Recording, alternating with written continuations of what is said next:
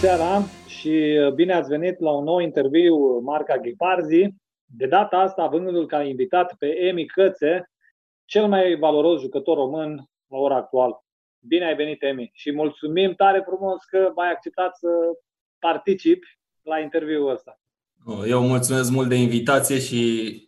Ia spunem tu mai întâi, așa, pentru copiii noștri, da. spune-ne ce mm, înălțime da. ai și câte kilograme ai, ca să știm uh, care e uh, poziția 4, 5, combo, ce știu, da, într-un campionat de top din Europa. De fapt, în cel mai bun. Uh, am 2 metri și 6 okay. cm descălțat, pentru că mulți uh, vor să măsoare, mai ales americanii, măsoare încălțat, ceea ce copiii pentru noștri, noi europeni nu, ce înălțime ai grafic, și câte kilograme dar am 2,06 m și care de timp de joc 110-111 kg. Da, într-un campionat de top din Europa. În forma mea de fapt, cel mai bun.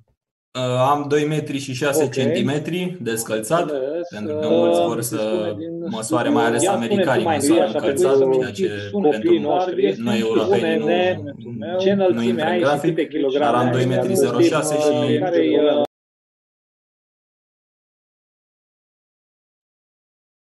Încercăm iarăși. Mm, de ce oare? S-au virusat aparatele. Nu prea folosim mult tehnologia, dar uh, eu tot pe aceeași aplicație, n-am schimbat nimic. Da, nici eu n-am schimbat nimic. Să fie uh, de aici. Uh, Iulian, o să te rog să dai un semn pe WhatsApp dacă e în regulă, dacă putem continua, dacă se aude, dacă totul e bine. Ok, pornim la drum. Bun, deci, nu mai știu de unde nu se aude, așa că mai zi o dată. Haide, zi două, Bun, deci am 6, așa? 2 metri 06 și da. în cea mai bună formă de joc 110-111 kg. Adică tot timpul tot timpul. Acum, de la pandemia asta, nu m-am mai cântărit, dar am, am, am timp să intru în formă până încep din nou activitatea.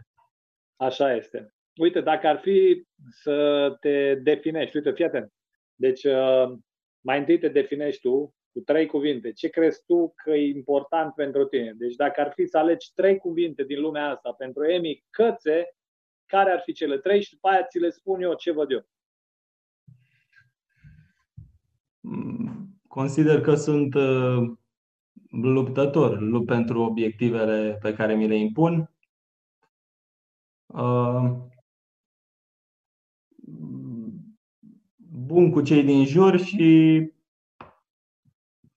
deschis spre noi uh, activități, dispus să mă bucur de, de tot ce se, de tot ce, să scot tot ce e mai bun din ce mi se dă.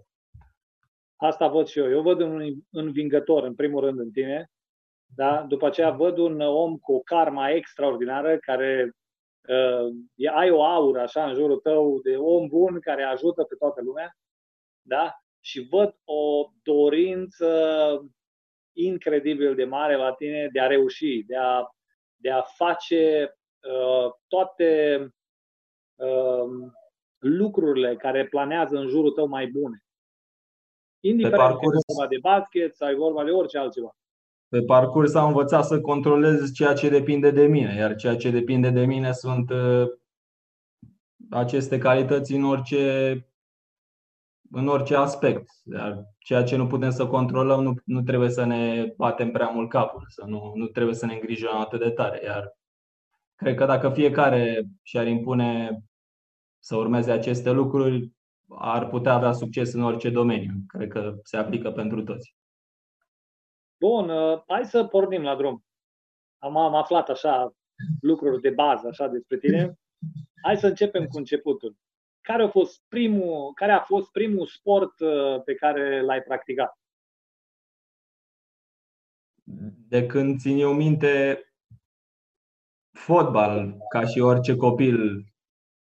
Din România. Din România și din Spania, că și în Spania la fel. Așa. În Europa e sportul majoritar, așa ca să spun. Iar... Îmi place că n-ai spus numărul 1, ai spus majoritar, e bine. Da. Majorita nu încurcăm. Iar la vârsta de șase ani am început să practic tenis într-o formă un pic mai organizată până la 12 ani. Deci combinam oarecum fotbal la școală, în pauze, jucam tenis uh, cu câțiva colegi. Iar la vârsta de 12 ani am dat de un coș de o minge și de un grup care m-a împins spre basket. Iar atunci eu am, uh, am decis să merg cu un coleg de al meu de clasă care făcea într-un mediu mai organizat. Am fost și mi-a plăcut foarte mult și n-am, n-am mai schimbat de atunci. Foarte frumos. Cu ce crezi că te-a ajutat fotbalul? Nu știu dacă m-a ajutat foarte mult, dar uh, nu știu dacă m-a ajutat foarte mult pe plan uh, basketbalistic, dar eu cred că, eu cred că te-a ajutat foarte mult, pentru că uh, îți dezvoltă un joc uh, de picioare foarte bun. Deci dacă da. e uh, folositor fotbalul la ceva în lumea asta, la asta este. Să, să dezvolte jocul de picioare a basketbaliștilor. Ceea ce am învățat cel mai mult a fost spiritul de joacă, spiritul de echipă, ca să spun așa, și cum socializez cu ceilalți copii, pentru că la acea vârstă suntem toți, vrem să ne jucăm, doar vrem să ne simțim bine, nimic mai mult. Exact. Și după aia ai trecut la un uh, sport individual. Da? da? Acolo n-ai avut prea mulți copii în jur. A avut.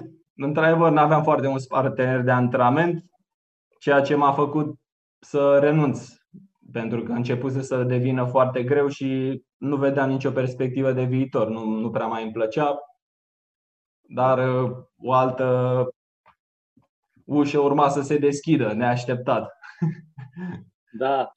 Uh, din câte ți aduci tu aminte așa, care a fost idolul tău? Nu știu, ai avut vreodată vreun idol când erai copil? Visai la cineva, vreau să fiu ca acel om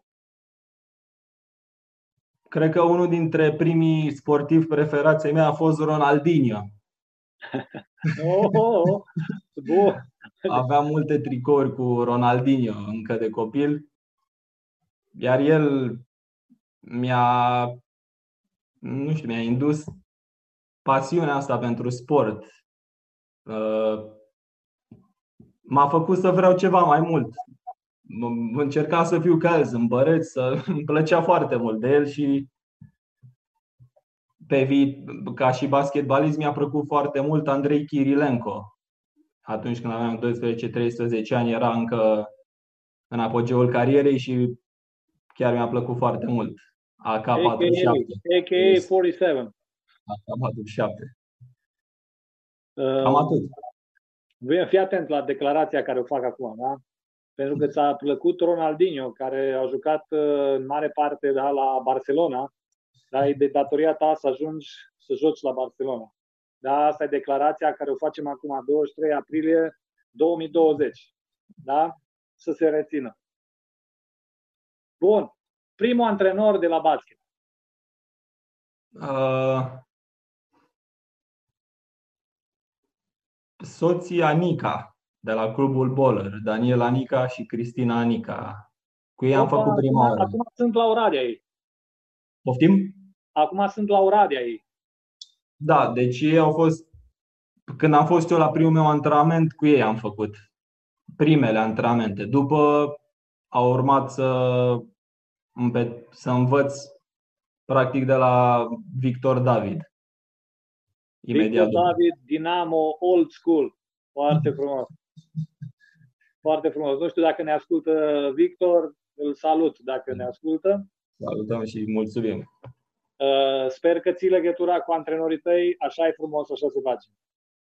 Da, mereu când și pe Victor l-am văzut ultima oară vara trecută, eram uh, la un antrenament individual la sala Federației din București și urma să aibă antrenament și mi-a făcut plăcere deosebită să ne întâlnim. Am, am povestit de copii, de când eram copil. Bun. cum ți-a venit ideea cu Real Madrid? Aveai 14 ani, eu te-am văzut la un turneu, era un turneu de U13, te-am văzut la Târgu Mureș, da? Și erai înalt și băteai mingea excelent. Și luai mingea de la un capăt la altul și dădeai coș după coș. Deci, băi, deci mânuiește mingea foarte bine acest băiat. Ca să aflu după un an că pleci la Real. Cum s-a evit oportunitatea asta? Da, nu a fost ideea mea să mă duc, ci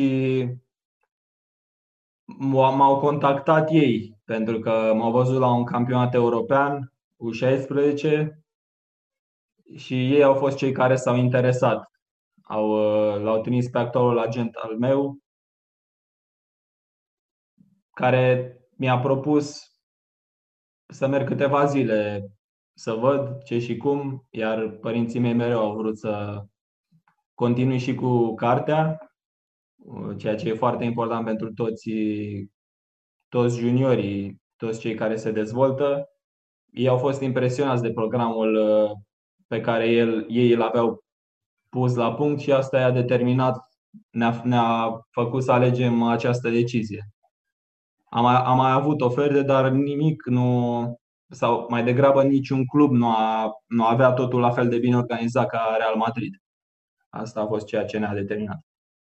Dacă ar fi să faci o comparație, care e cel mai uh, uh, diferit lucru da, care l-ai resimțit din plin în uh, Madrid, da, în comparație cu sistemul de pregătire cu care erai tu obișnuit în România? Ceea ce m-a impresionat foarte mult era că toți luptau pentru același obiectiv, toți trăgeau în aceeași direcție, toți vreau să aveau un obiectiv comun, uh, victoria. Toți luptau pentru campionat, adică această mentalitate începe de la primul și de la ultimul din uh, echipă, nu doar de la jucători toți încercau să fie cât de bun pot în toate activitățile. Iar până la urmă, succesul este un cumul de activități foarte bine făcute, care se repetă zilnic. Nimic altceva. E o rutină care la, poate deveni plictisitoare, dar prin asta trece orice sportiv care ajunge până la urmă să să aibă niște performanțe. Cred că ești de acord cu mine pentru că. Foarte de acord, foarte de acord, pentru că oricine uh, a trecut prin uh, focul sportului de performanță înțelege că rutina este totul, rutina foarte uh, bine pusă la punct și această rutină este organizată de un club, întotdeauna de o organizație foarte puternică. Deci nu, nu se poate altfel. Dacă n-ai în spate o organizație puternică, performanța este întâmplătoare. Da. Nu e cazul clubului din Madrid, uh, pentru că, după cum se știe, este unul dintre uh, cluburile, cele mai respectate cluburi din lume și uh, e o mare onoare pentru noi toți că nu numai că ai jucat acolo, dar ai reușit să aduci încă un titlu bineînțeles, din partea juniorilor, dar încă un titlu în vitrina realului. Așa că ă, mare, mare onoare. Da, într-adevăr, am avut parte de o generație de excepție, ă, conduși de un antrenor care avea multă experiență. El anterior câștigase mulți ani la rând aceeași competiție, dar cu Juventud Badalona. Iar în anul în care am venit eu, a venit și Paco Redondo, care este numele antrenorului, și am format o echipă foarte bună. Iar eu de la el am învățat foarte mult și încă aplic uh, multe, multe lucruri în uh, pregătirea mea sportivă. Eu, antrenorii de junior sunt marcanți, da? sunt determinanți pentru dezvoltarea uh, tinerilor aspiranți înspre sportul de performanță și de asta uh, toți uh, antrenorii din România ar trebui să fie conștienți de rolul determinant, uh, desăvârșit incredibil de mare pe care antrenorii îl au și trebuie să fii pregătit și să ai experiență foarte mare ca să poți să-ți asumi acest rol. Deci mă bucur că ai avut parte de așa ceva, dar mai vreau să te întreb un lucru. Pe lângă antrenorul minunat, pe lângă faptul că ați lucrat toți și ați v-ați canalizat toate energiile ca să vă îndepliniți obiectivele, așa cum ai spus. Ați mai avut un mic, mic, mic, mic, mic detaliu în echipa aia voastră de tineret juniori, care se numea Luca Doncic. Într-adevăr, Luca era cu 2 ani mai mic decât noi. Noi jucam la juniori, iar el era bun pe în spaniolă cadete, adică juniorul 16. Da, cadet, sigur, era U16, da. Da, era U16, noi eram 18. El ajunsese acolo, am avut surpriza să aflu că ajunsese chiar cu un an și jumătate înaintea mea, ca eu care credeam că ajunsesem foarte tânăr. Eu am ajuns la 16 ani, am plecat și am început pregătirea, iar el avea 14 ani când chiar 13 ani jumate, ceea ce m-a impresionat, e ceva de care nu mai auzisem și foarte bine pentru el că a rezistat și se pot vedea performanțele în acest moment. Începând de la o vârstă foarte fragedă, bine, un talent aparte și condiții fizice, dar și multă muncă. Toate acestea au făcut să fie unul dintre cei mai buni rookie din NBA din istorie chiar. Uh, când ai înțeles că băiatul ăsta e ceva special? Chiar atunci, după ce am câștigat noi Euroliga, a debutat în prima echipă de la Real Madrid și a avut un culoar foarte favorabil. An de an a crescut foarte mult și urme, încă urmează, nu s-a oprit. Numai el își poate pune limita, după părerea mea. Bun. Uh, totuși, tu ai plecat, da, ai plecat la 16 ani, erai obișnuit uh, în București, aveai absolut totul în jurul tău, mediu, școlar, uh, sportiv, totul era favorabil, îți era favorabil, era bine. Da? Totuși erai fraged. Cum ai resimțit chestia asta? Te-ai trezit brusc în Madrid. Da, a fost foarte greu la început, pentru că a fost o experiență diferită față de tot ceea ce trăisem până atunci. În primul rând, schimbarea de limbă. Am trecut cât, uh, pe un sistem de învățământ. Spune sincer, declară sincer în fața aparatului. În cât timp ai învățat limba spaniolă? Trei luni, trei luni jumate. Cam atât. Să-ți văd mâinile. trei, trei luni. ok.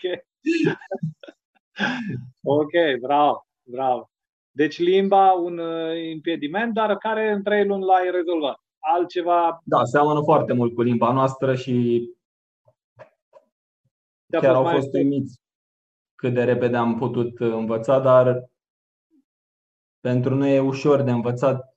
Sunt foarte multe cuvinte asemănătoare și chiar e o limbă melodioasă, nu e ceva greu, ca germana sau altceva sau pol- poloneza sau altă limbă. Iar da, când am ajuns acolo și antrenamentele erau în spaniolă, nu în engleză. Eu nu vorbeam sp- spaniolă atunci, dar uh, aceasta este mândria lor. Adică toți care vin uh, să joace în Spania trebuie să le învețe limba. Iar pentru mine a fost greu și la antrenamente până m-am obișnuit. De asta a fost, uh, aș putea să spun că a fost cel mai mare impediment la început. Dar au după o dată... Scuză-mă, au stat și ai tăi cu tine? Nu, nu, nu, nu, nu. Ai mei m-au vizitat o dată pe lună, un weekend la 4-5 săptămâni, chiar și mai repede când au putut.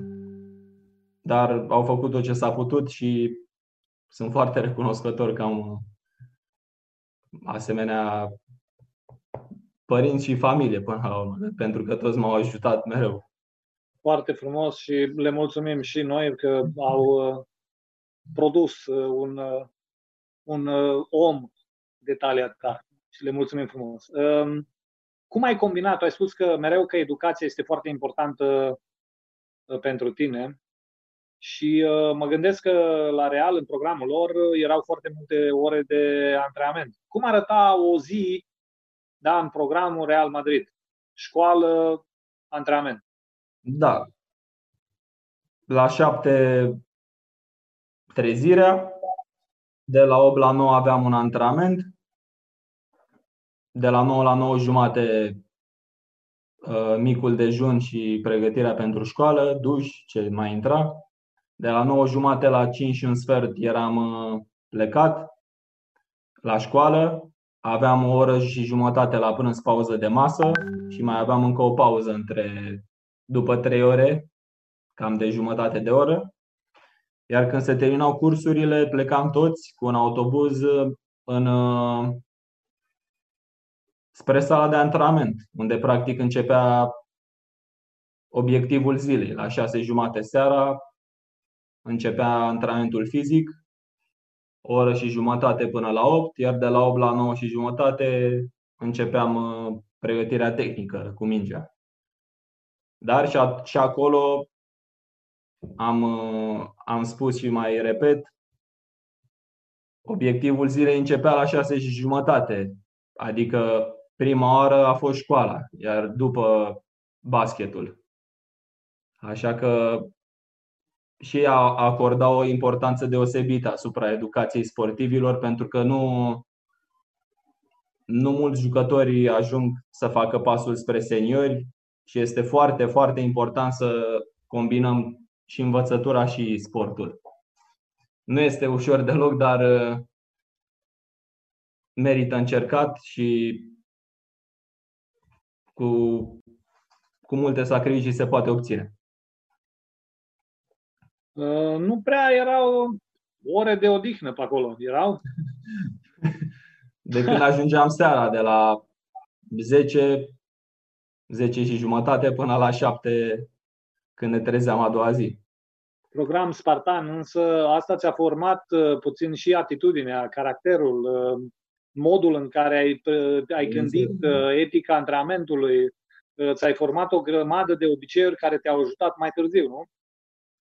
Bineînțeles, tot ce am învățat atunci, toată experiența prin care am trecut, m-a făcut să devin persoana care sunt azi, toate experiențele prin care am trecut și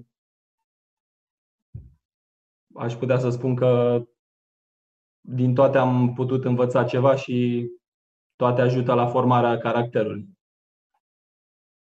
Bun, hai explicăm ceva, bă, nu înțeleg. Deci nu înțeleg, mi-am bătut capul și nu pricep. De ce ți-ar spune cineva Dr. Zitbag? Cum Dr. Zitbag? Zitbag.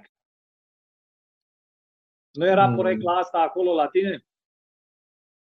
Nu știu despre ce e vorba. Ăsta este un, este un, uh, un uh, uh, serial de desene animate cu personaje din uh, și cu personaje din Transilvania. și am înțeles de la un prieten de-a tău că ți se spunea Zidbag. N-am, e prima oară când aud. E prima oară când aud. Vezi, asta nu înțelegeam eu. Ok. Spunem care e cea mai funny întâmplare din uh, viața ta de la Real.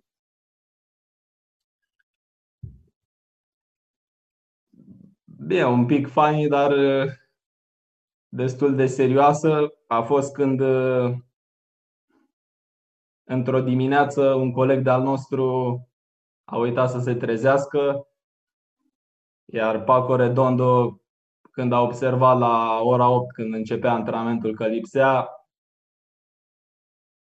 efectiv s-a, s-a rupt toată atmosfera, nu, nu a putut să înțeleagă cum așa ceva era posibil. A dat multe telefoane la directori, la toți și copilul care a țipise 10 minute și a dat autobuzul, a trecut prin niște,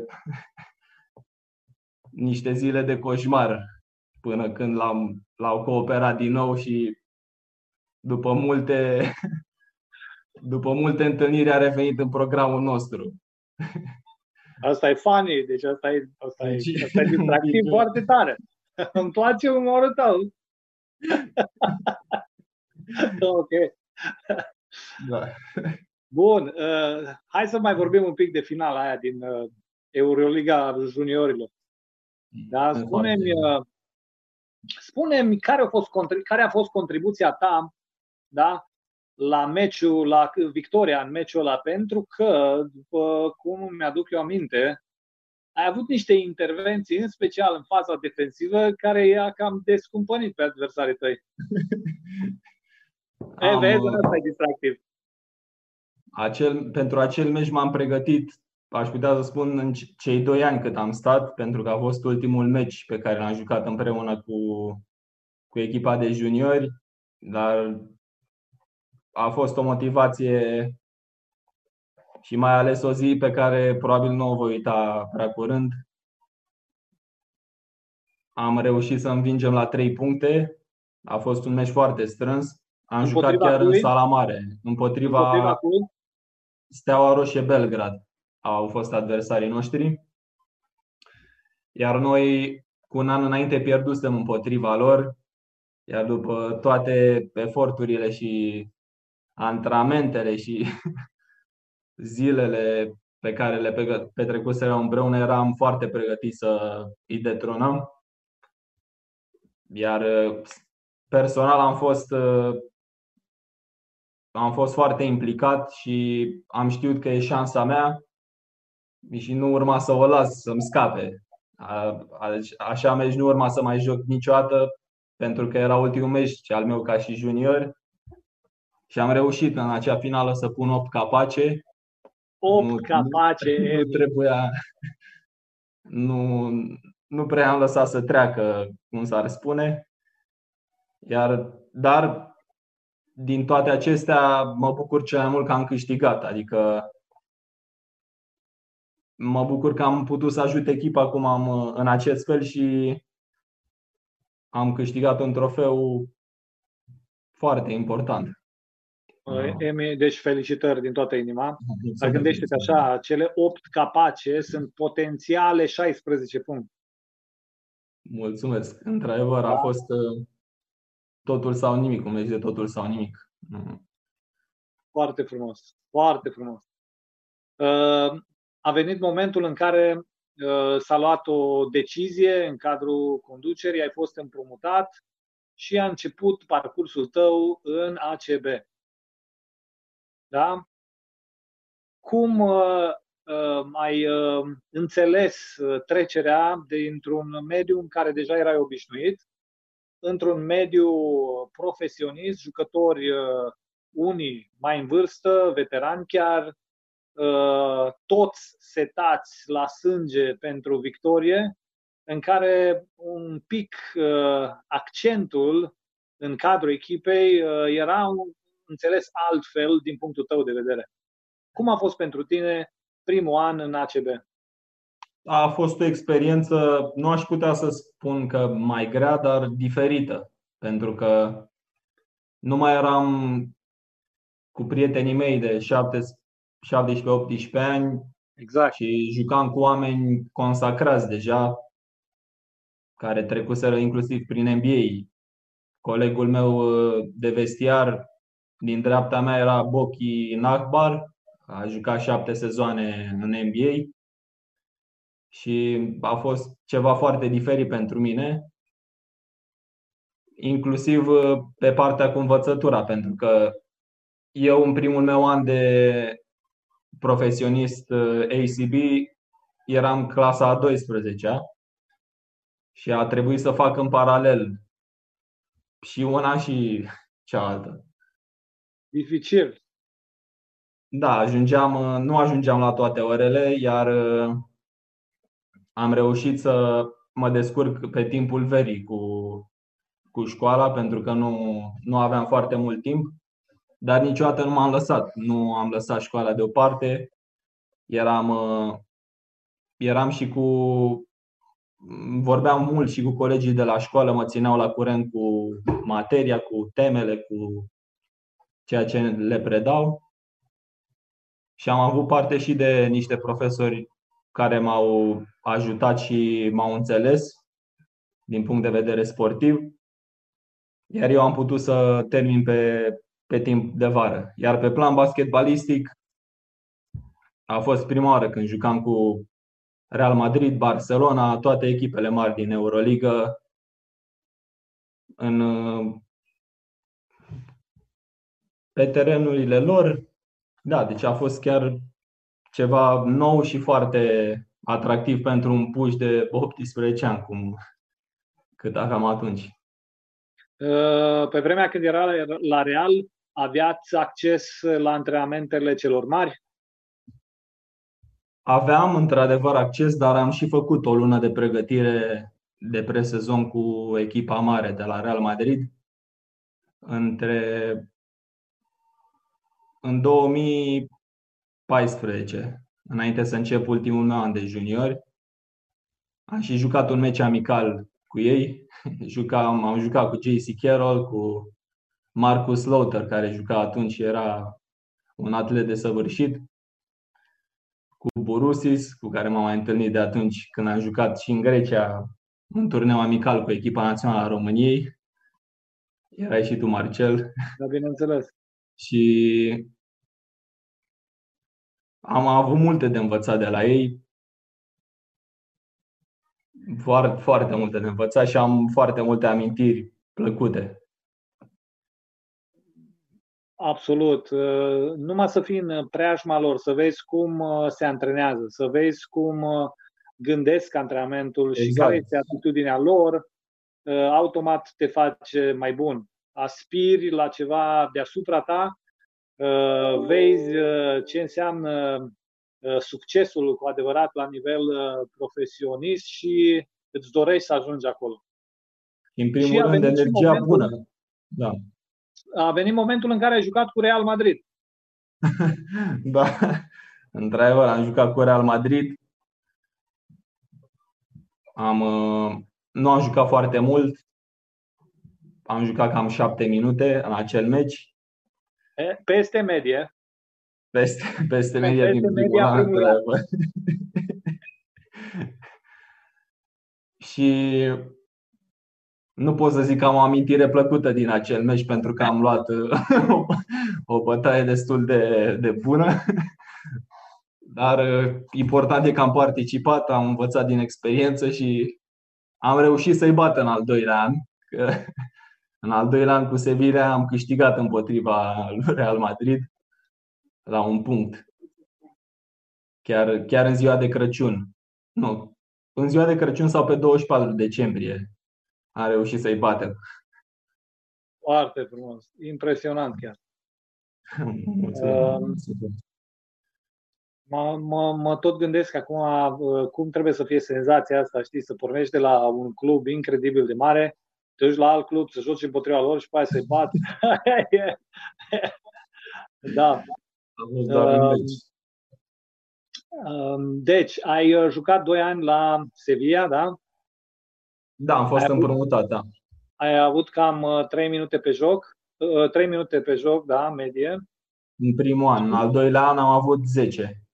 Ok, și după aia te-au, împrumut, te-au dat la Prat, da? Da. Am Așa, simțit că trebuie, avut, da.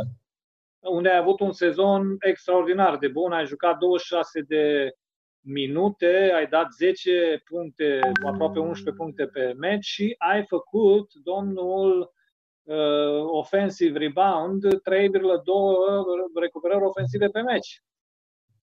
Da, a fost un pas pe care am simțit că trebuie să-l fac, să prind uh, și mai multă experiență. Iar ca și sportiv, experiența înseamnă minute de joc. Oricât de mult uh, te-ai antrenat și în ce condiții, niciodată nu vei progresa foarte mult dacă nu joci, dacă nu ești important într-o echipă. Exact. Și Iar... asta a fost decizia care te-a făcut să zici, da, trebuie să plec. Da, trebuie să joc. Pentru că la asta un jucător joacă.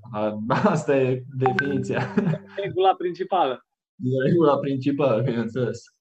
Auzi, este regula și... principală a învingătorului, Emi. Pentru că tu ai vrut să joci ca să învingi. Nu poți să învingi exact, dacă nu joci. Exact, da.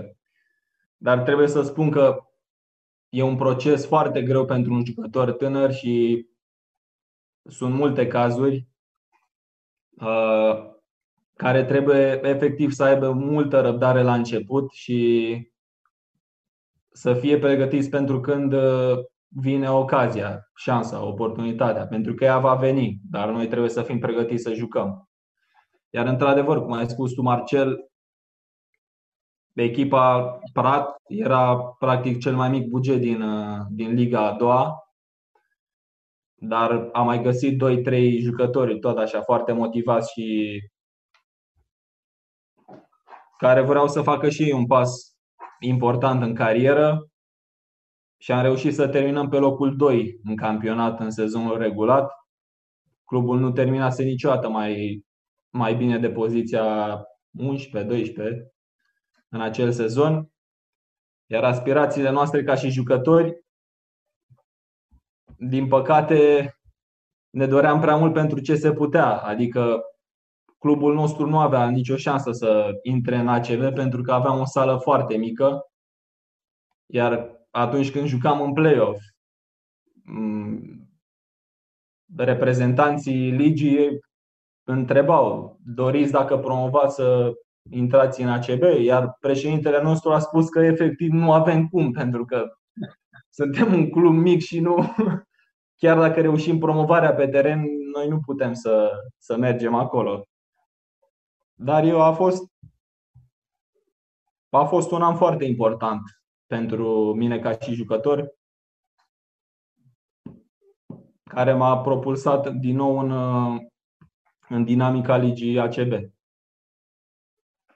Da, păi uh, imediat după terminarea sezonului, care a fost un succes pentru posibilitățile echipei de la acea vreme, uh, ai fost uh, cooptat în echipa Mursiei. Da? Dar ai avut deja un alt statut. Nu da, ai avut statutul ruchiului, care abia venit în ligă și nu prea știa ce cu liga asta, deja erai un jucător cu, două, cu doi ani sau cu două sezoane în ACB, cu unul în uh, Leboro, unde ai demonstrat ceva, deci ai făcut o treabă extraordinar de bună, cu o echipă care nu emitea aparent nicio da. pretenție la începutul campionatului. Ai dus-o în top, da? și bineînțeles a venit oferta pentru Mursia. Dar cum ai privit uh, anul acela? Hmm a fost din nou încă o schimbare foarte importantă în cariera mea pentru că treceam de la un meci pe săptămână la două meciuri pe săptămână. Mursia jucând și Champions League, Basketball Champions League. Iar noi aveam foarte multe deplasări, ceea ce mi s-a părut un pic greu la început, pentru că nu eram obișnuit să călătoresc atât de mult. Iar uh, și rutina mea de sportiv a avut de suferit un pic până am adaptat la ceea ce la nivelul și la timpul ce aveam la dispoziție cu două meciuri pe săptămână, pentru că nu mai ai același ritm de antrenamente, nu mai poți să faci atât de mult, trebuie să, să faci din nou o schimbare personală și să te adaptezi la situația dată. Nu, nu este ușor. Două, ritmul de două meciuri pe săptămână este greu. Uh, trebuie să te obișnuiești, organizația trebuie să se obișnuiască cu acest ritm uh, și, și pe prestațiile tale. Deci, uh, în Champions League ai jucat, ai avut câteva meciuri foarte bune. Am avut destul niște double, double-uri și cifre impresionante, da? Și nu ai avut aceeași constanță și în campionatul spaniol. Da, din mai multe motive. Eram Uh, mai ales pe postul meu de pivot era foarte mulți jucători competitivi, iar uh, și clubul avea în funcție de adversari și de meciurile care urmau niște preferințe. Dar scopul general al echipei era să câștigăm, așa că a trebuit să fac câteva sacrificii din când în când. Nu numai eu, ci fiecare jucător, dar mereu în scopul, în scopul echipei. Trebuie să ne înțelegem fiecare rolul și să punem tot ce avem pentru, pentru victorie. Chiar dacă înseamnă să stai fără minute. Da, uh, foarte important aspect pe care l-ai spus. Uh, un jucător care își înțelege rolul, îl acceptă și face tot ce îi stă în putință să îl îndeplinească. Este un jucător foarte util și foarte valoros uh, pentru echipă. Um, anul ăsta, în schimb, ai avut 16 minute de joc, aproape 17, cum zicea antrenorul tău. Da, ai avut uh, o evoluție mult mai constantă și uh, eu văd uh, ca proiecție un sezon viitor foarte bun. Dacă ne permit condițiile actuale și se va relua campionatul, pentru că momentan mm, am văzut destul de opinii mm, cu privire la următorul sezon, fără spectatori, probabil până în ianuarie. Rămâne de văzut, noi nu știm nimic acum. Încerc și eu să mă pregătesc cât de mult pot cu resursele pe care le am acasă și să mă bucur de fiecare moment până va urma să iau următoarea decizie și să fiu pregătit pentru următorul sezon. Spunem care a fost uh, uh, cea mai mare satisfacție a ta ca și pe plan personal, da? din ACB. Da? Cea mai mare realizare tehnică, cel mai bun capac, uh, ceva special de care îți aduci întotdeauna aminte cu plăcere din vreun meci, din sutele de meciuri pe care le-ai jucat în ACB? Aș putea spune că îmi amintesc și îmi voi aminti chiar cel mai bun meci făcut de mine în ACB împotriva Maresei, care a fost în noiembrie, la sfârșitul lunii noiembrie, când a reușit, dacă nu mă înșel, eficiență 38. Da, cred că acel meci este... Devastator, eficiență, eficiență 38 e devastator, e tsunami. Cred că rămân cu acest lucru. Iar ca și faze individuale, am avut mai multe capace pe care le voi memora, dar per total cred că rămân cu meciul Uca Mursia Maresa din noiembrie. Cel mai valoros dunk pe care l-ai dat în ACB. Adică peste cineva. Pe cine ai făcut poster? Nu-i mai țin minte chiar așa, dar... nu ți-ai propus niciodată înainte de un meci. Peste ăla, astăzi, Emi, dă un dunk. Cred că am prins uh, într-un presezon. Am prins, l-am prins pe pe Xavi Rabaseda de la Gran Canaria. Am venit uh, pe un rol, el a fost târziu la, la rotație, dar a sărit. El e un jumper foarte bun, un, un atlet de săvârșit, dar nu am mai apucat să, să mă prindă, iar eu am intrat uh, am intrat cu amândoi în coș, ca, ca să zic așa. Uh, una din, uh, din calitățile tale vestite este faptul că uh, ai, uh, poți să faci 10 sărituri da, deasupra inelului da, cu, nu știu, o palmă, cu cât, în orice caz, ai o rezistență ieșită din comun în a repeta săritură după săritură, după săritură, după săritură la, acel, la același nivel. Lucru foarte rar. Uh, probabil că acest lucru te ajută pe lângă plasament să fii poreclit deja în uh, Liga Endesa, da? Mr. Offensive Rebound. Da? Ți-a făcut plăcere porecla asta. Văd că Zidbag nu ți-a plăcut, dar asta îți place. Da, aș putea să spun că nu, nu sunt cel mai bun uh, atlet și sau sar cel mai mult comparativ cu, cu ceilalți adversari ai mei, oarecum fiind un pivot uh, undersized, joc și cu oameni de 2 și 20, dar uh, ceea ce contează cel mai mult e dorința cu care te duci după fiecare minge și plasamentul. Dacă Asta e să ai noroc. Să... Și eu am dorință, Emi, și eu am dorință foarte mare, dar n-ajung. Nici la inel nu mai ajung. trebuie să poți, Emi, trebuie să poți și tu poți. și ai și plasamentul extraordinar de bun. Simțul locului cel mai potrivit pentru a lua mingea. O vezi din aer, o simți, știi unde se duce. Da, da ai ceva din Denis Rodman, ce zici? Clar este un exemplu pe care orice rebounder vrea să îl urmeze. E interesant ce spune el despre toate despre toate recuperările lui, dar în, în principiu e vorba de multă condiție fizică și multă dorință. Pentru că oricine până la urmă poate să.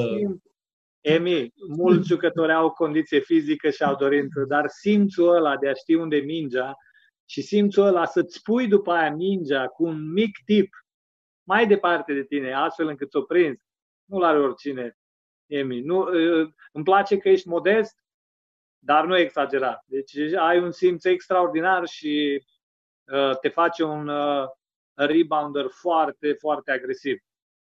De fapt, am văzut și meciul României cu, cu Spania. Am văzut două lucruri. În momentul în care nu era în teren, nu aveam niciun fel de recuperare, aproape nici ofensivă, nici defensivă. Asta e primul lucru care l-am observat. Și al doilea, în momentul în care uh, era în teren, închideai absolut orice linie de penetrare. Deci, uh, garzii spanioli, când vedeau că te apropii de zona respectivă, o luau în lateral, așa, ușor, și aruncau din niște poziții, deci ai deformat foarte, foarte multe aruncări, chiar dacă n-ai pus capac. Dar doar mm. prin prezența ta acolo și ei cunoscându-te ca shot blocker, deci ai, ai produs o impresie foarte puternică asupra lor și ai schimbat foarte multe lucruri în atacul lor. Ca și în orice meci pe care joc cu Naționala României, încerc să îmi fac datoria cât pot, iar în special împotriva Spaniei era un meci foarte interesant pentru că ei de-abia fuseseră încoronați ca, ca și campion mondial iar nu, nu mereu poți să joci imediat un meci cu o echipă fiind campioană mondială. Asta m-a, m-a motivat foarte mult și am încercat să dau tot ce, tot ce am și să ajut echipa. Din păcate nu am, nu am reușit uh, victoria, dar am, am pus încă o cărămidă peste ceea ce am lucrat până acum ca și grup. Uh, spunem ce înseamnă pentru tine lotul național lotul național e, în primul rând, țara în care m-am născut și toate obiceiurile, limba, familia, prietenii, mă simt foarte bine să pot lupta pentru ei, să pot să mă pot bucura de basket reprezentând țara mea.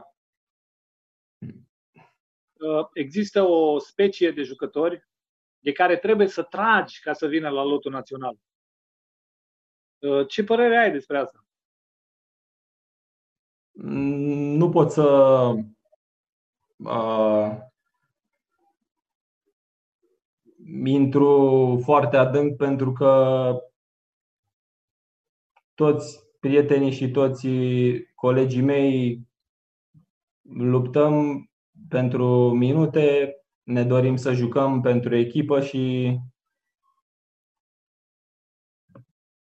mm, din proprie experiență pot să spun că e un plus. Echipa națională, e un mare ajutor și este o senzație pe care dacă nu dacă nu-ți dorești să, să o simți, ai multe de pierdut, atât pot să spun.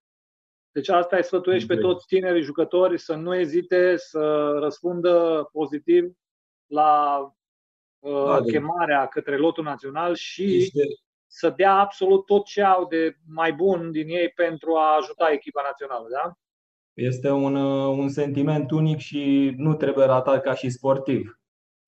Iar cei care își doresc să reprezinte echipa națională și, și să joace vor, vor întâlni deja un grup de prieteni format. Iar dacă, dacă vor dori să facă parte și să ajute în continuare, suntem foarte bucuroși să. Trebuie doar să își dorească și să muncească să joace cu noi. Noi grupul, da, îi acceptăm pe toți. Grupul care s-a format acum și în jurul căruia s-a format lotul național, ă, practic ă, a, și-a început drumul ăsta în, ă, la lotul de U20, lot care a câștigat la Oradea, grupa B, da, divizia a doua, în cadrul campionatului european ați avut acolo niște uh, prestații foarte frumoase pe care le-am urmărit toți cu sufletul la gură și ne-am bucurat foarte mult că ați reușit să învingeți uh, Croația în final. Cum a fost turneul ăla pentru voi? Pentru noi a fost de departe cea mai mare performanță cu echipa națională. Ne-am luptat pentru fiecare meci până am ajuns să luptăm pentru medalia de aur și până la urmă am câștigat. Am, am, ne-am îndeplinit da, obiectivul. Ați, ați bătut echipa Croației, totuși o echipă care, mai ales la nivel de tineret, are rezultate incredibile și basketul croat a produs mereu uh, prospects de valoare foarte mare, foarte mulți jucători draftați în NBA. Și voi totuși ați reușit să învingeți. Felicitări și felicitări și lui Tudor Costescu, care v-a condus, pentru că, într-adevăr, a fost o, o performanță remarcabilă. Uh, și imediat după campionatul la european, ai jucat la campionatul european de seniori. în care am avut câteva zile de pregătire, pentru că, practic, eu pe tine, pe Cuti și pe Bobe, da, abia v-am văzut, cu vreo două săptămâni înainte de campionatul european am ajuns și noi la momentul potrivit. După da. am, ne-am dorit să aducem un suflu nou echipei, un plus de energie după o performanță pe care nu ne-am fi închipuit-o, ca să fiu sincer. Iar acea vară, cu siguranță, 2017, a fost plină de evenimente frumoase. Da, și eu m-am bucurat de voi la fiecare meci. Uh, am încercat să vă dau cât mai multe minute posibil și am văzut uh, la fiecare din voi uh, dorința și de a juca bine, de a face ceea ce vi se cere, de a salva fiecare minge și până la urmă de a ajuta echipa națională. A fost un sentiment foarte plăcut pentru mine și Uh, m-am bucurat să vă am. Vă mulțumim pentru minutele și pentru sprijinul acordat și pentru noi a fost o experiență unică. Nu am să jucăm împotriva Spaniei cu toată echipa, Croației. Spania o echipă de legendă care a dus la Cluj în acea vară. Cu alte cuvinte, nu știu Spania, ce am putut să fi. Spania de atunci nu prea era Spania care a venit acum la Cluj. Nu prea era, într-adevăr. Dar uh, sunt sigur că o să-i prindem din nou la un, la un meci pe toți, toți jucătorii buni. Ne dorim să ajungem din nou la un campionat european, să concurăm împotriva lor. Asta am vrut să-ți spun. Ce crezi în șansele actuale? Da? Deci, campania europeană e în plină desfășurare. Sigur, nu se vor desfășura acum niște meciuri în vară, dar se va relua la un moment dat. Da? Sau au fost niște surprize în economia acestei grupe, cu Israelul bătând în Polonia, cu Polonia bătând în Spania. Destul de dificilă grupă. Da, mai ales că se joacă acum pe durata sezonului.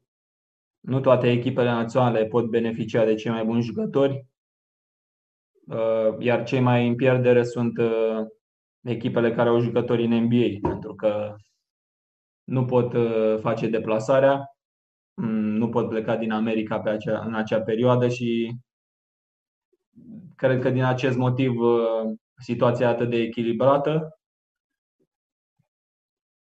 iar fiecare meci este pe viață și pe, pe viață și pe moarte. Uh, bun, o să rog uh, ascultătorii noștri sau uh, cei care ne urmăresc în acest moment să înceapă să pună întrebări pentru că am vrea să ca acest interviu să fie interactiv. Am vrea să ne puneți cât mai multe întrebări pentru Emi pentru că uh, este un tip deosebit și care, deși tânăr, uh, este foarte înțelept și poate să uh, dea foarte multe sfaturi bune, sănătoase jucătorilor noștri. Până atunci, spunem ce o să facem vara asta sau cum îți petreci tu verile acasă sau, mă rog, unde, cum îți petreci tu o vară ce înseamnă din punct de vedere a antrenamentului vara pentru tine?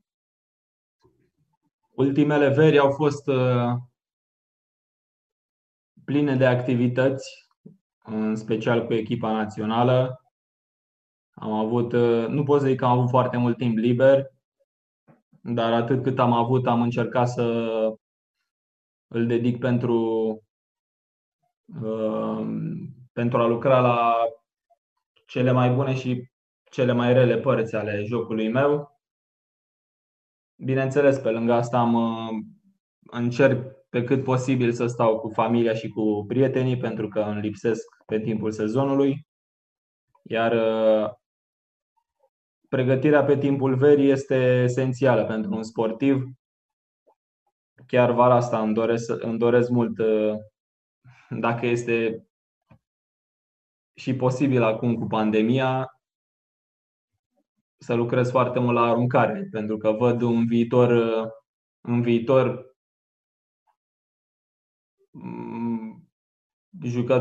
jucătorii vor, vor fi foarte buni aruncători de 3 puncte, iar mie îmi lipsește momentan acest procedeu, dar sunt sigur că prin multă muncă și prin Uh, prin, mult, prin multă dedicație pot, uh, pot deveni și eu uh, un bun aruncător. Pot să spun doar că dacă Ricky Rubio a devenit un aruncător decent, spre bun, și tu poți. Să stai liniștit, să nu-ți faci griji. Da, pentru cei care nu știu, Ricky Rubio nu a, nu a aruncat deloc de 3 puncte până în NBA. Iar tot așa cu multă muncă și cu și cu multă dorință a, a implementat în jocul lui și acest procedeu care a răsturnat în multe calcule ale apărării echipelor, care nu au mai putut să lase să arunce trei puncte. Un exemplu demn de urmat. Foarte corect. Uite, deja încep uh, întrebările. Uh, Lungu Dragoș, cât de competitiv este să joci într-o echipă de junior la Real Madrid? Foarte greu, mai ales dacă ești pivot, pentru că în afară de eu eram singurul pivot uh, european. Erau foarte mulți pivoți africani cu niște calități fizice extraordinare, foarte puternici, iar eu trebuia să, să mă lupt cu ei zi de zi, antrenament de antrenament, cot la cot. Și nu mi-a rămas decât uh, posibilitatea de a fi și eu la rândul meu cât de puternic pot, să trag foarte mult și să ajung la un nivel la care pot să concurez cu ei. Da, cred că ai răspuns la întrebare. Radu Horea Bostan, este parcursul tău de până acum o presiune sau o motivație în plus atunci când vii la lotul național? Ce simte un lider tânăr în teren în relația cu cei, ceilalți jucători? Ama că vrei sau nu vrei, ești liderul echipei naționale. Deci ți-ai asumat rolul ăsta, da? Mm, pur și simplu încerc încerc să-mi fac datoria și treaba așa cum o fac de obicei, iar uh, acțiunile mele de pe teren, cât și mm, perioadele mele de odihnă și de masă, să fie un exemplu bun de urmat de cei care vor să progreseze și să și să-și dedice până la urmă timp în, pentru carieră. Atât. Este într-adevăr o, o presiune de fiecare dată când joci pentru echipa națională, pentru că nu joci pentru oricine, dar cu timpul am învățat să gestionez și acest aspect și am încercat să fiu eu de câte de fiecare dată când, am, când m-am antrenat și mai ales la meci. Deci aș putea spune că încerc să fiu un exemplu în ceea ce fac uh, în fiecare zi. Bun. Uh, câte antrenamente făceai la vârsta de 13 ani? Ne întreabă Măriuța din Iași. A 13 ani, cred că 3 antrenamente pe săptămână sau dar, încă o dată, depinde foarte mult și cât de inteligent uh, lucrezi. Trebuie să existe o, un echilibru între timpul dedicat și în inteligența cu care gestionezi resursele. Pentru că numai asta îți pot da. Numai așa poți să progresezi decent. Deci, la acea vârstă nu făceam mai mult de 3 antrenamente pe săptămână 3-4. Asta mi-am aminte. Deci decât să te antrenezi mult și prost, mai bine te antrenezi mai puțin, dar foarte uh, calitativ, din, foarte bun din punct de vedere calitativ. Foarte bine. Uh, bun. Uh, câte antrenamente faceți pe zi la Mursia? Da? Și cât durează? Avem o rutină care nu care cu un meci pe săptămână nu se schimbă foarte mult. Avem uh, în două zile două antrenamente, iar în celelalte trei zile câte unul, iar cine vrea să facă suplimentar poate veni după masa. Eu am, și, am lucrat mult și cu antrenorul meu individual, chiar înainte de antrenamentele noastre dimineață. Și îmi doresc ca lucrurile să redevină la normal și să putem, să ne putem continua activitatea. Deci lucrul individual nu se oprește nici în timpul campionatului, nici în afara campionatului. Deci lucrul individual este peren. Este esențial, elementar. Da, Până foarte important de... aspect. Sper să audă copilașii noștri, să înțeleagă despre ce e vorba. Da. Uh, care e cel mai, uh, ce, procedeul cel mai des folosit de tine din jocul de basket? Ne întreabă Tania. Și de ce? Cel mai mult, când am mingea, încerc să fac uh, o acțiune în low post, pentru că acolo îmi place de cel mai multe ori să primesc. Da, și cum finalizezi? Cu un semi-cârlig oare? Cu un semi-cârlig, cu o fentă, depinde de apărători și de avantaje și dezavantaje, dar în general cu un semicârlig. Am observat, uh, dar în general este uh, șansa ta pentru că explodezi foarte uh, rapid da? și te îndepărtezi, ai o anvergură a brațelor foarte mare și reușești să te îndepărtezi de adversar într-un timp foarte scurt, care îți oferă un avantaj chiar dacă ești de înălțime mai mică. Și știi să-ți folosești foarte bine și corpul, deci folosești și contactul foarte bine, așa că nu cred că ai tu probleme că nu poți să ajungi la coș. Nu, nu, nu am probleme în a cere mingea și a executa un procedeu, trebuie doar să, să studiez mereu cine e în apărare și cum, cum pot fructifica punctele slabe. Uite aici o întrebare interesantă. Năznean uh, Iarina, dacă ar fi să alegi uh, să joci în America, în NBA, sau să rămâi în Europa, ce ai alege? Cred că fiecare sportiv își dorește măcar uh, o dată să joace în NBA. Dar am întâlnit și multe cazuri în Spania care în ciuda ofertelor din NBA, au ales să rămână în basketul profesionist. Și cred că depinde de multe lucruri, printre care și vârsta, perioada carierei. Mm,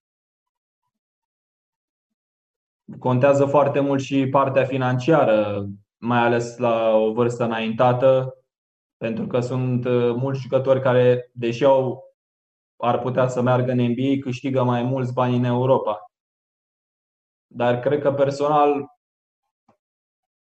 dacă ar fi în acest moment, așa e să merg în NBA, pentru, măcar pentru o experiență. Și noi ne-am dorit să avem al doilea român în NBA. Uh, oh, cât 23 ne întreabă cu ce sală din România ai compara sala din Prat? Bună întrebare. Deci, aș putea spune că e foarte asemănătoare cu steaua, cu sala de la Steaua din, din București. De vis-a-vis de AFI, a regimentul de gardă, mi se pare că. Da, da, da. Nu știu dacă. Cred că e asemănătoare. Nu cred că e, sunt mari diferențe. Păi nu sunt prea multe locuri nici acolo pentru spectatori. A, asta zic că cel mai bun termen comparativ ar fi să Steaua. Bun, Doina, Dorina, cred că, sau D, Diana, nu știu. În prezent practici și alt sport în afară de basket? În timpul nu, liber. dar mi-aș dori. Ce ți-ai dorit? În ultimele zile mă antrenez un pic la ping-pong. În apartament. Deci îți exasperezi vecinii. Am niște vecini destul de înțelegători și... Spune, noi tot vedem imagini cu locatari care ies în balcon și cântă și se distrează. Care e hobby-ul tău când ești pe balcon în Spania? În Spania, cred că de fiecare dată când ies pe balcon este în timpul sezonului, așa că am nevoie de un pic de, de pauză de la rutină și cel mai mult îmi place să mă deconectez citind.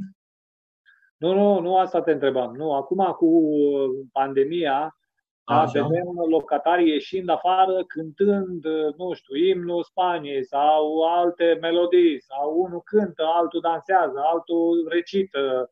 Întrebarea mea pentru tine era, tu ce faci? Deci am redescoperit și eu plăcerea de a mă juca pe calculator.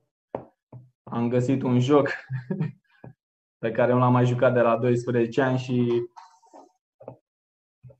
am, uh, am început să mai aduc aminte un pic de copilărie. Nu am mai avut uh, mult timp să mă joc pe calculator, dar uh, mă bucur de fiecare clipă și mai ales de, nu știu, de joc. Bun, hai să vedem o altă întrebare. Bogdan Bădițașcu, uh, cum te antrenezi pe perioada carantinei? De asta am vorbit deja, da, la început uh, faci un antrenament pe zi de dimineață, da? Cât ține? Două ore, o oră jumate? Cât vă ține? O oră, o oră. O oră. O oră. O oră e da, foarte da, deci intens. se antrenează o oră. Bun. Uh, ce parte a jocului consider mai importantă? Șutul sau relația de 1 la 1? Te întreabă Năznean Larisa.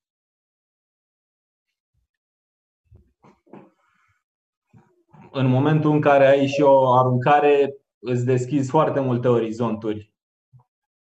Dar uh, aș putea spune că mai important e un șut bun, pentru că poți să arunci chiar din orice poziție. Atunci când pătrunzi, te pot bloca foarte repede dacă sunt atenți pe tine. Iar cu un șu foarte bun poți să arunci și mult peste jucători. Nu știu Așa cum... Eu cred, eu cred acum că uh, este foarte important și uh, colegii pe care ai, pentru că să zicem exact, că tu da. ai un șut grozav, dar ei, colegii tăi, au șut foarte bun automat da, uh, sunt și spații și pot să și penetrezi și atunci trebuie să ajute și atunci alți colegi sunt liberi și uite așa se pot găsi soluții pentru ambele variante, dar bineînțeles, eu cred că e bine să ai și șut și unul la unul foarte bun.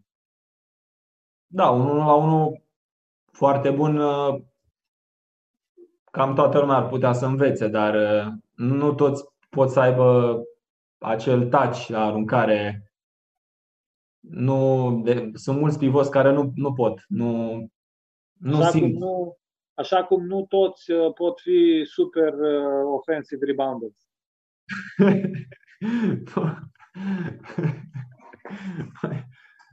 Bun.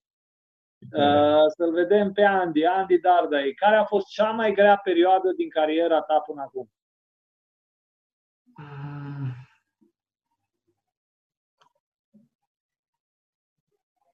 Aș putea să spun că toți anii au fost uh, un pic diferiți, dar cred că perioada de adaptare a fost cea mai grea. Chiar dacă nu eram profesionist, dar uh, ne antrenam ca niște profesioniști. Deci pot să spun că primii, primii ani, primul an la Real Madrid a fost uh, cel mai greu. Bun, Sorana ne întreabă ce șanse are un pivot de înălțime mică da, în Liga Europeană. În Liga Europeană, nu știu la ce, în cupele europene sau nu știu la ce, sau într-o, într-o Bun, campionat. Cum? Dezvoltăm întrebarea. Uh, depinde în primul rând în ce calități are acel pivot mic. Dar eu aș recomanda cu cunoștințele pe care le am acum să, să fii în primul rând un jucător de basket după să-ți alegi poziția. Adică încă de când lucrezi, să lucrezi la chestiile fundamentale. Pentru că mari jucători execută corect ABC-ul, primii pași, dribbling, shoot, pătrundere, iar ca și pivot, dacă poți să arunci și de 3 puncte, ai o șansă foarte bună, chiar fiind un pic mai mic.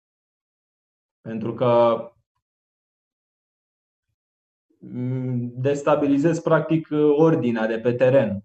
Uh, echipele sunt obișnuite să se apere într-un fel, iar tu dacă arunci ca și pivot de 3 puncte trebuie să se adapteze la asta și nu e, nu e destul de ușor. Și eu am întâlnit multe cazuri. Dar încă o dată depinde de ce poate să facă acel pivot, ce, poate, ce calități, ce nu, nu toți pivoții mici ajung să fie dominanți. Cel mai dominant pivot mic este Kyle Hines, care are doar 1,98, dar trebuie să ne uităm ce calități fizice are și vom înțelege de ce.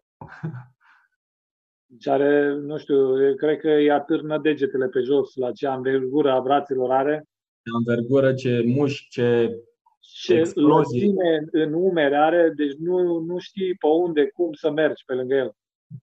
Și cât de rapid este cât de rapid este. Da. Și mai ales cum a evoluat, a ajuns să ducă el mingea de la un capăt la altul. A, a lucrat foarte mult pe, pe partea de dribbling. Pe tehnică individuală. Deci poate fi da. considerat. Da, deci depinde, depinde de jucători. Bun, uh, ce părere ai despre fundașii din Europa, da, comparându-i cu cei din NBA? Cea mai mare diferență este nivelul atletic. Aș putea spune că în NBA sunt uh, foarte mulți atleți, iar uh, jocul de basket european e mult mai tactic. Uh, te solicită mult mai mult. Dar dacă ești un jucător american care mai dobândește și cunoștințele tactice și nivelul la care se joacă un meci de Euroligă, am putea să ajungem la Luca Doncic. El uh, e un exemplu care a reușit în NBA și care a început în Europa. Sunt mai multe exemple de jucători care au început în Europa și au reușit în NBA, dar parcă modul în care o face Luca e unul cu totul special și uh, e chiar un fenomen. Uh, unde te vezi tu peste 5 ani, ne întreabă Mihnea. Prefer să iau zi de zi, nu, nu mă gândesc peste 3, 4, 10. Obiectivul meu e zi de zi și să fiu mai bun pe zi ce trece. Nu, nu, ai, nu se știe niciodată ce. Unde poți să ajungi. Unde poți să ajungi și trebuie să controlezi ceea ce poți să controlezi. Nu, ceea ce nu depinde de tine nu, nu trebuie să-ți faci griji. Uh, Radu ne întreabă, Ghiță Mureșan insista foarte mult săptămâna trecută pe tot ceea ce ține de educație și un plan da, uh, cât mai clar pentru perioada de după basket. Ce îți dorești tu pe viitor? Așa cum și eu i-am sfătuit uh, mai devreme pe toți jucătorii mai tineri să nu neglijeze deloc învățătura.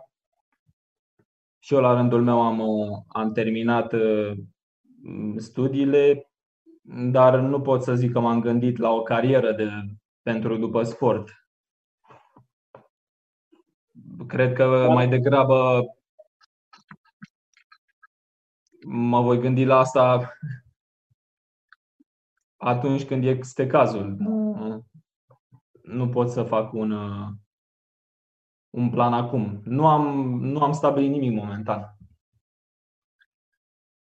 Am înțeles. Uh, Tania ne întreabă care e jucătorul pe care l-ai apărat cel mai greu? Ante Tomici. Ante Tomici este un pivot foarte experimentat în low post, care are 2 metri și 17.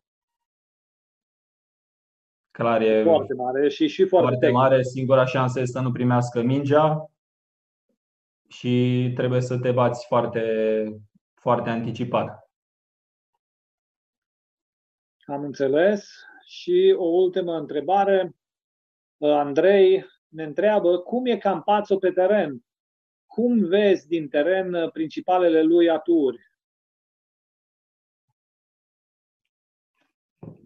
Deci Campazzo este un, uh, un bulldog, ca să zic așa, pe teren. Un, uh, un fundaș foarte puternic. Aș putea spune că seamănă într-un fel cu Kyle Heinz, pentru că este un, uh, un jucător mic de înălțime, dar foarte rapid, foarte ambițios, atletic și tot așa cu un simț foarte dezvoltat de, pentru basket el vede pe toată lumea în teren. Deci principala calitate a unui coordonator clasic, pentru că exact. sunt acum multe tipuri de coordonatori de joc. Am auzit și uh, conceptul toată lumea e coordonator de joc, uh, dar coordonatorii de joc clasici înțeleg joaca asta basketului într-un mod special, văd absolut orice oportunitate pentru colegii lor da? și o folosesc exact în momentul în care trebuie. Iar Campazzo este exact acest gen care nu numai că vede pe toată lumea, dar este și periculos prin șut în momentele cele mai critice ale jocului. Da? Ceea ce îl face un jucător demn de Real Madrid și demn de Argentina, care a jucat extraordinar la campionatul finalist mondial. Bun, ne mai întreabă Larisa, ne întreabă uh, ce star din NBA consider că are uh, cel mai deosebit, ce star din NBA consider că are cel mai deosebit și totodată eficient stil. A, așa. Deci e vorba de stil, da? stil eficient și deosebit. Da? Ce star din NBA are ceva special? Stil... Giannis Antetokounmpo. Da, grec. pentru, pentru înălțimea lui, da.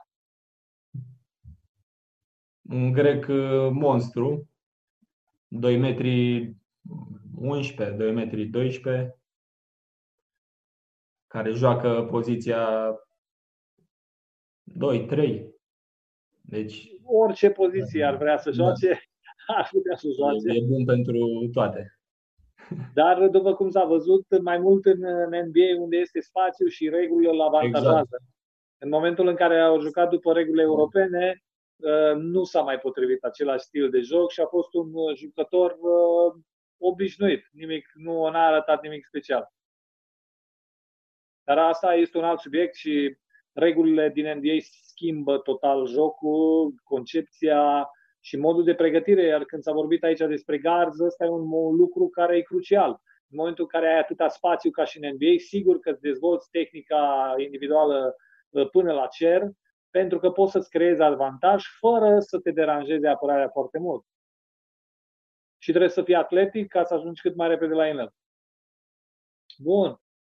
Uh, Lungu Dragoș ne mai întreabă cum poți să joci Uh, profesionist, ca și jucător profesionist, dar tânăr fiind. Adică e vorba despre un jucător tânăr de 16-17 ani care el își dorește să joace la senior. E posibil așa ceva? Bineînțeles că e posibil. Asta ar trebui să-și dorească toți jucătorii tineri să facă acest pas. Iar uh, nimeni nu a spus că drumul este ușor, dar uh, cu multă muncă se poate obține, își poate îndeplini oricine visul. Bun. Uh, aș vrea să ne spui așa ca și o concluzie generală. Da? Ne gândim la tinerii noștri. Uh, acest interviu este adresat lor Uh, eu am capacitat cât mai mulți tineri să se uite la acest uh, interviu pentru a-ți pune întrebări, pentru a se sfătui cu tine, pentru a înțelege ce înseamnă parcursul acesta de la juniori până la uh, sportivul uh, profesionist și mai ales referindu-se la tine în cea mai puternică ligă din Europa. Pentru mine a fost foarte important ca tu să fii prezent aici la noi și îți mulțumim foarte mult și aș vrea invitație, să, le, să le adresez un cuvânt de uh, închidere, încheiere acestui interviu. În primul rând, uh, munciți mult, cu încredere, inteligent și uh, urmați-vă visul care ar fi el, chiar de ar fi dacă îți dorești să devii sportiv sau orice altceva.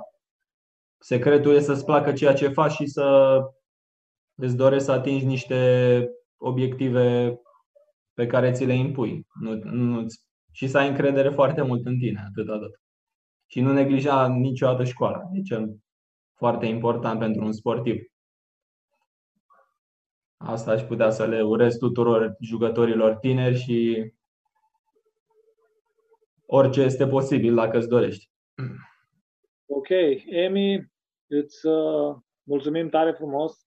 A fost o plăcere să discutăm, să uh, te întrebăm ce faci, cum te simți. cum să discutăm despre cariera ta și despre ce va urma. Noi așteptăm vești foarte plăcute despre tine în continuare. Suntem cu ochii pe, pe știri, să vedem cât mai multe împliniri care vin dinspre tine. Îți dorim să ajuți Naționala să creeze un grup puternic care se bazeze pe tine și să-i ajuți pe ceilalți din jurul tău și să ne vedem să sănătoși. Te aștept la, la Mureș la antrenament, așa cum ți-am spus. Abia aștept să te văd să ne întâlnim și să ne antrenăm împreună. Mulțumesc foarte mult, Marcel, și eu îți doresc toate cele bune, multă, multă putere de muncă în continuare și mulțumesc foarte mult de, de invitație. Sper că ne-am simțit bine și a fost ceva productiv. Cu siguranță pentru uh, ascultătorii noștri, uh, pentru cei care ne urmăresc de acasă, uh, îi anunț că săptămâna viitoare o să-l avem ca invitat pe uh, David Cornell, uh, un jucător uh, care a evoluat în NBA la Chicago Bulls și care a fost coleg uh, un an cu Michael Jordan. Uh, și vom vorbi da, cu el și despre ce a, ce a însemnat să fii coleg cu Michael, să stai cu el în vestiar, să te antrenezi zi de zi cu el și să joci alături de el. Vă mulțumesc foarte frumos, o seară plăcută, ne vedem joia viitoare. La revedere, ceau Emi! Seară plăcută, toate cele bune!